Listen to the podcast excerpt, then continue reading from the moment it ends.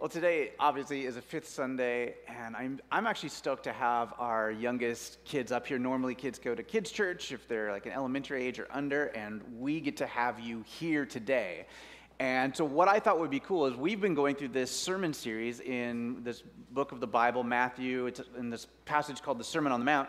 And I thought what I would do is just give us a quick overview of that because you're joining us here, and I'm going to be talking mid stride. And I, I wanted to give you an opportunity to, to get with what we're doing. So, I'm preaching through this thing called the Sermon on the Mount because Jesus preached it on a hill. I mean, it's kind of a, not a real mountain, but it's kind of a big hill, and that's where he preached it. So it's called the Sermon on the Mount. And it's really important that you know one thing about the Sermon on the Mount. So, kids, are you ready? Are you listening? This is the one thing you really need to know about the sermon it's good news.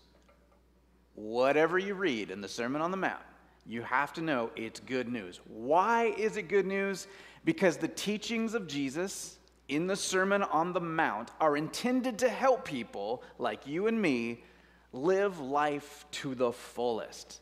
It's meant to help us be who we're created to be, which the Bible says is the image bearers of God, that every human being is made in God's image. So Jesus preaches this sermon from the top of a hill called the Sermon on the Mount to help us be everything God created us to be.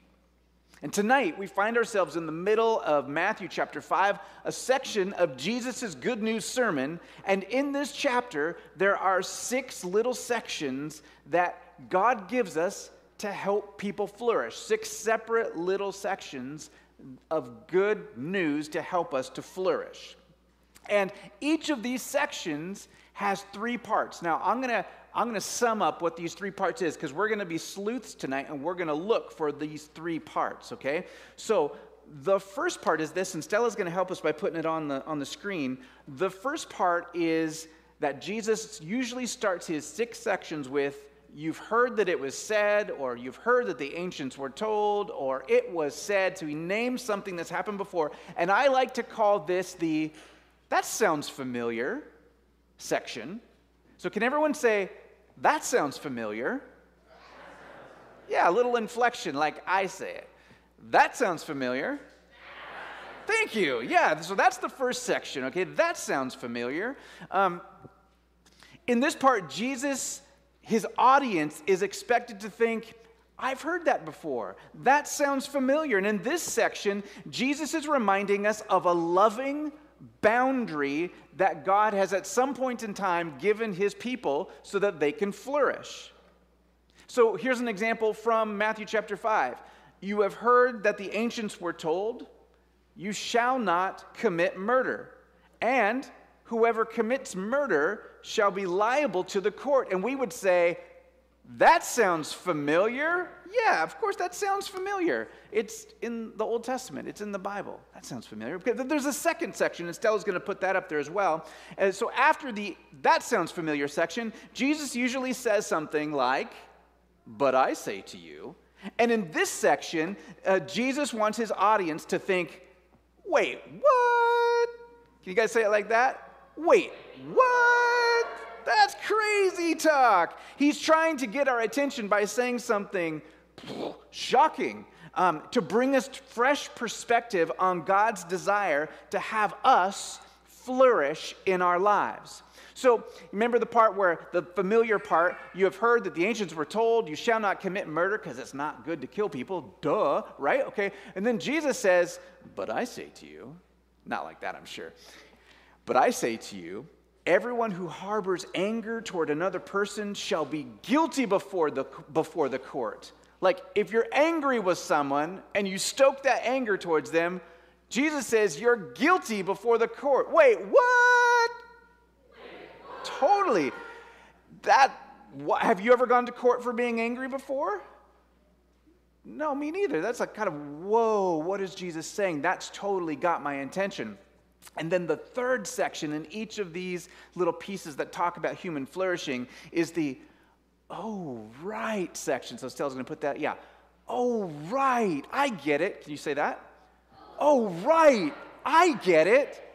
Oh, right. So the, the, the, the teaching about murder, for example, uh, that sounds familiar. Don't murder. That's like in the Ten Commandments and a lot of other places in the Bible. But then there's the wait, what? Harboring anger towards another person is, is just as destructive as murder? What? We don't really go to jail for being angry, but you've got my attention, Jesus. Oh, right. Murder is condemned because it destroys a person made in God's image. But harboring anger and resentment and hatred towards another person is also like murdering them. It's also cutting them down. It's also making them less than a human being. I get it. Jesus is calling us to be the kinds of people who are peacemakers, who work towards making up with our friends when we're angry, saying I'm sorry to our kids or to our parents or to our siblings or to our neighbors or our friends rather than harboring anger at them. I get it. That's the third section, okay? Does that make some sense? I think it might help us though, right kids, to like just bring this to a little more contemporary example. So, what I'm about to say is not from Jesus, but okay, we're, just going to make a point here, okay? Um, so, many of you will go door to door tonight dressed in your amazing costumes, and what it is you're looking for at these doors? Candy. Yes, we're looking for candy. Candy is awesome, right? What is awesome about candy? Sweet. Lou?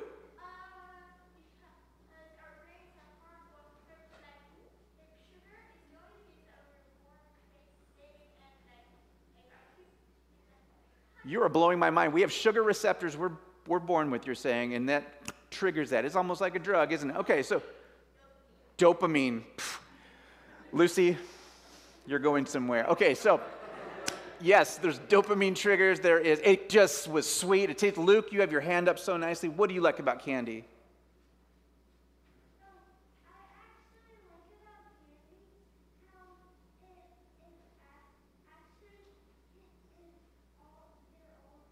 They're all different. Candy's kind of fun, isn't it? Like it's cousins, different colors and shapes and sizes. And Olivia, I'll let you be the last one. What do you love about candy? Gives you something to chew on, no doubt in my mind.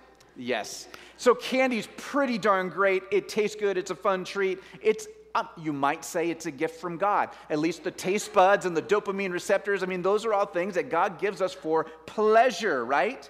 Now, what happens, at least our parents say, what happens if we eat too much candy, right? Yeah, some bad stuff can happen. Let's, yeah, what do we got, Mal? Um, you, you can totally, very sick. very sick. So you can get sort of sick, like like my kids have had the red vine throw ups before, but um, you can get really sick, like long term, like there's a fancy word called diabetes. Ask your parents about it, not cool. Uh, you can get rotten teeth. You can get all kinds of crazy long term sickness if you eat this good thing too much and too often, right? So, you can be a flourishing human being and eat a little bit of candy a little bit of the time, but you can't flourish if you eat too much candy too much of the time. Okay, you with me? So let's say that God, in His love for us, made a healthy boundary that said something like this, and I'll say it in like Bible language, right? You shall not eat more than three pieces of candy a day. And whoever eats more than three pieces of candy a day shall have their candy put on the highest shelf for a whole month. Okay? So, like, let's say that God gave us that commandment as a boundary to help us flourish. He's not saying no candy. He gave us taste buds and he invented the brains that makes these great candies. But too much is not a good thing, right? So it starts off as this boundary that helps us to live as healthy people. We know because God loves us that he gave us he gave us this boundary out of love. But now watch what happens with laws like this. Over time, because human beings tend to get things weird in our minds, we tend to forget that God gives us boundaries out of love, and we begin to, to falsely think that God wants us to follow the rules so that we can please Him. Okay? And once we lose focus, we try and have uh, on the boundaries, on why we have the boundaries, we get focused on how we can keep the laws, but still have our own way too. So let's look at the candy boundary again. You shall not eat more than three pieces of candy in a day, and whoever does shall lose the rest of their candy for a month. Now, at some point, if people were to lose kind of the intent of that law, they might just think of all the ways that they could get around that law with what lawyers called a technicality. So they might consider what is a piece of candy? So let's look in my bag here. Would you all agree that if I've got three pieces of candy I could eat today, that this Starburst, which all kids know has two little pieces in there, that this is one piece of candy, right? That's one piece. And that this this little fun size Snickers is one piece of candy, and that this little package of Swedish fish, I think there's about four in there, five if you're lucky, that's one piece of candy, right? Okay, so here's my three pieces of candy. But if I was a candy lawyer, I might do something like this. Well, if that's a piece of candy, then that's a piece of candy, right? And if that's one piece of candy and there's multiple fish in it, then this pound of Swedish fish is in one package. That's got to be one piece of candy. Anybody else that want to go with me on that? Yeah.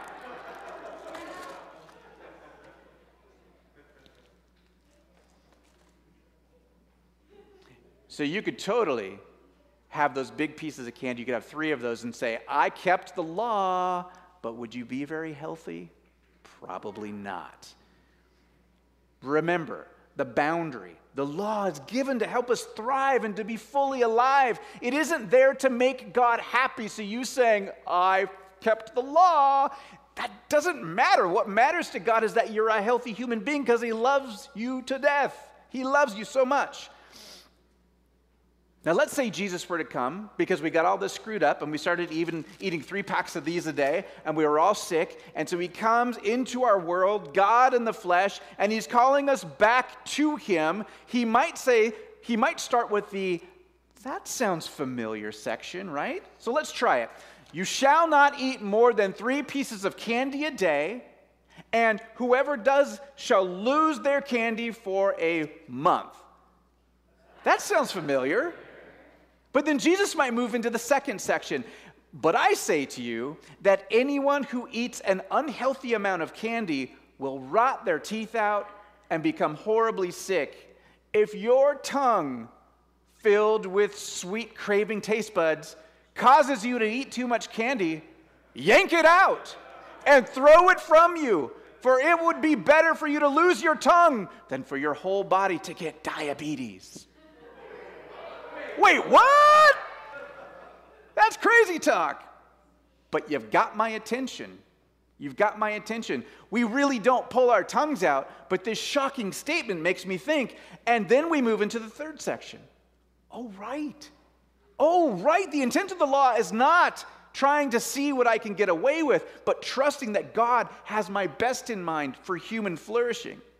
Does that make sense? Stella, we, yeah, Stella's got all three up there now. So Here's the three steps of these sections. That sounds familiar. Wait, what? You guys do that. It sounds really cool when you do it. Yeah. Oh, right. All right. Now we're going to dive into an actual passage of Jesus, just to reiterate the candy thing is not from the Bible.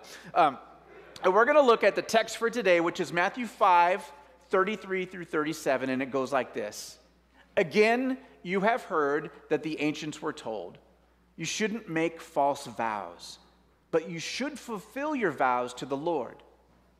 But I say to you, make no oath at all, either by heaven, for it is the throne of God, or by the earth, because that's the footstool of his feet, nor on Jerusalem, for that is the city of the great king. Nor shall you make an oath even on your own head, because you, frankly, can't make one hair white or black except for hair coloring and wigs. That's not in the Bible either, sorry. But let your statement be yes, yes, or no, no. Anything beyond just the simple yes and no is of the evil one. You've heard that it was said, you shall not make false vows, but should fulfill your vows to the Lord. What would we say to that? That sounds familiar. Yeah, I've heard things like that before in Scripture because God, speaking through Moses and various prophets, Um, it's just standard biblical teaching. When you make vows or oaths before God, you're supposed to keep them. And when you make promises to another person that sort of invokes God's name, you should keep your word in the time period when Jesus was on that hill preaching this sermon, the religious leaders were also part of the legal system. So, you know, like in our world, you've got Pastor Chris, and then you have other people who are called lawyers or judges, or, you know, but in that world, they were kind of the same person a lot of the times. And these people, um, they, they interpreted the law of the Bible to kind of suit them. And so, um, they begin to twist this oath taking law. For example, they said swearing an oath by God, you know, we probably shouldn't do that because it's just, I don't know that we should say God's name. So here's what we'll do we'll swear by heaven instead. Uh, and, and that way we'll avoid just saying God's name altogether, but we'll still get the seriousness of our point across. Or, or people would say, you know what? Let's not swear by God or the temple. Let's swear by Jerusalem. It's a really important city that has the temple in it. And we'll just swear by Jerusalem, and that will be kind of the, we'll know that this is a serious arrangement that we're making. And you get the picture. All of this is done with supposed reverence, but it also leaves a loophole. Because sometimes people would break their oaths, but then they could argue, well, I didn't really swear to God. See, I swore to Jerusalem. And it's not the same thing. And so you can't really hold me to it. Or I didn't swear by God, I swore to the altar on the temple, and that's clearly not the same as swearing to God, and so I can weasel out of this oath that I'm breaking. And so Jesus comes in and he says, Hey, just don't make an oath at all.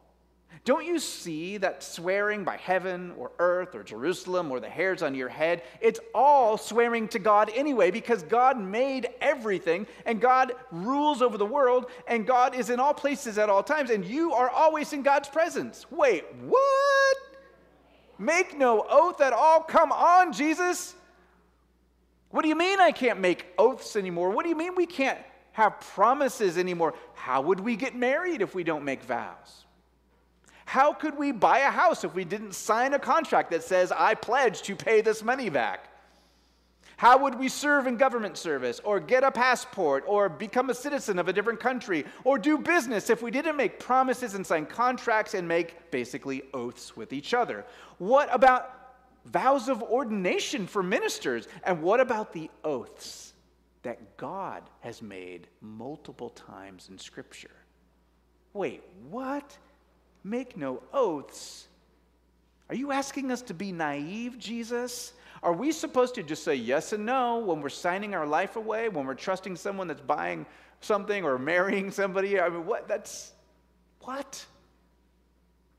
You've got our attention, Jesus. So, what is it that we're supposed to hear? Oh, right. Right. People are made in God's image. And when we break our oaths with people, we are in essence breaking our word with God. When we don't tell the truth, we damage relationships with people who bear God's image. And that is an insult to God Himself, and it works against human flourishing. If you've ever had someone break their word with you, it does more than just make you mad it takes a little piece of yourself out, a little piece of your humanity, a little piece of you becomes more jaded and more defensive and more callous if we're not careful, right?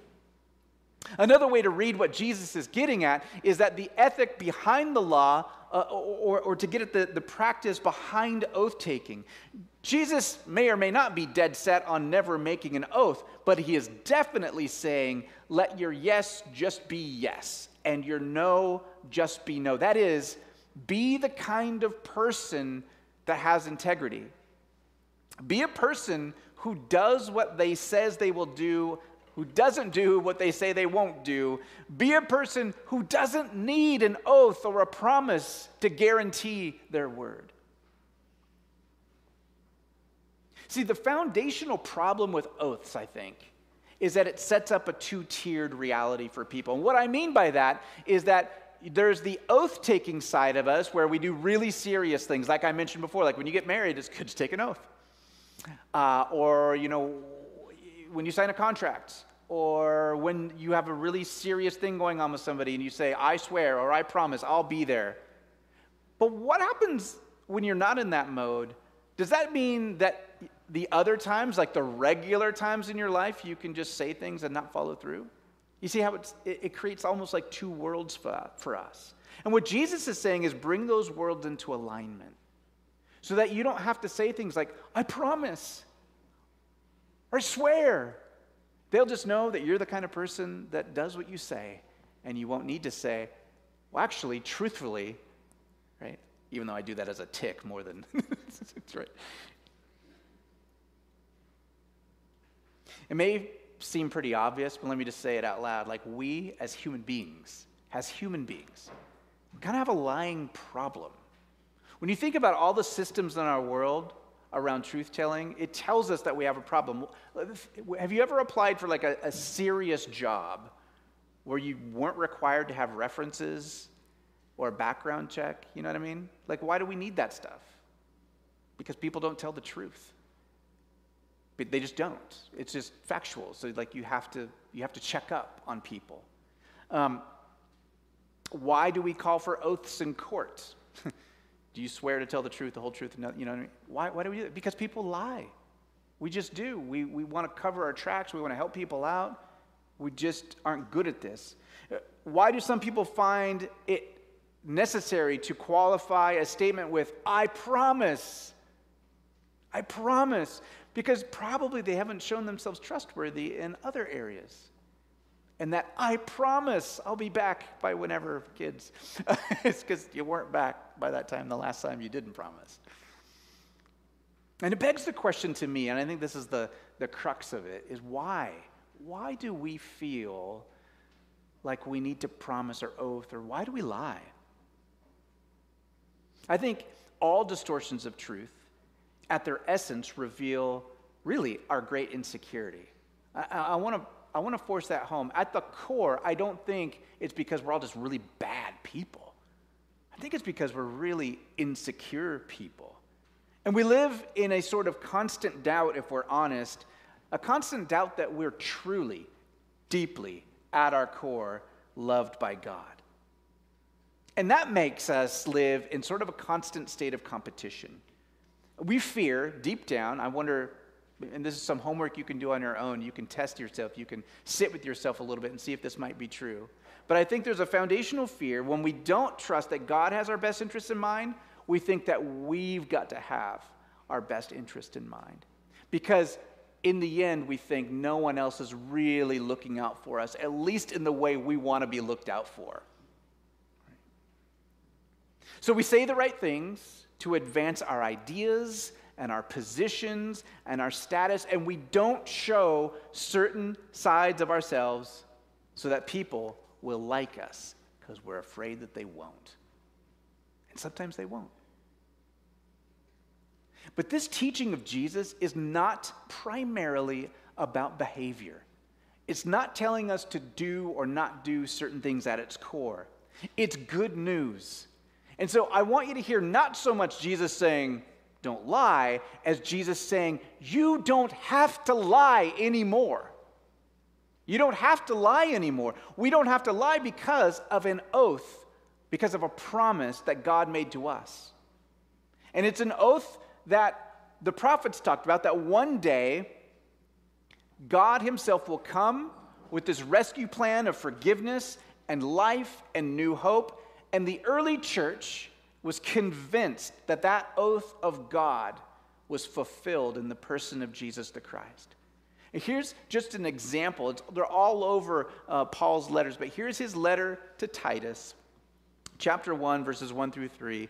Paul says, A bondservant of, of God and an apostle of Jesus Christ, for the faith of the chosen of God and the knowledge of truth, which is according to godliness in the hope of eternal life, which God, who cannot lie, promised long years ago, but at the proper time manifested even his word in the proclamation with which I was entrusted according to the commandment of God our Savior. God, who cannot lie, promised, and this promise has come to pass in Christ.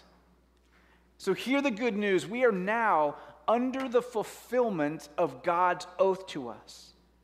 Through the work of Jesus, we can have freedom from guilt and shame, freedom from the kinds of t- uh, fears that tempt us to lie.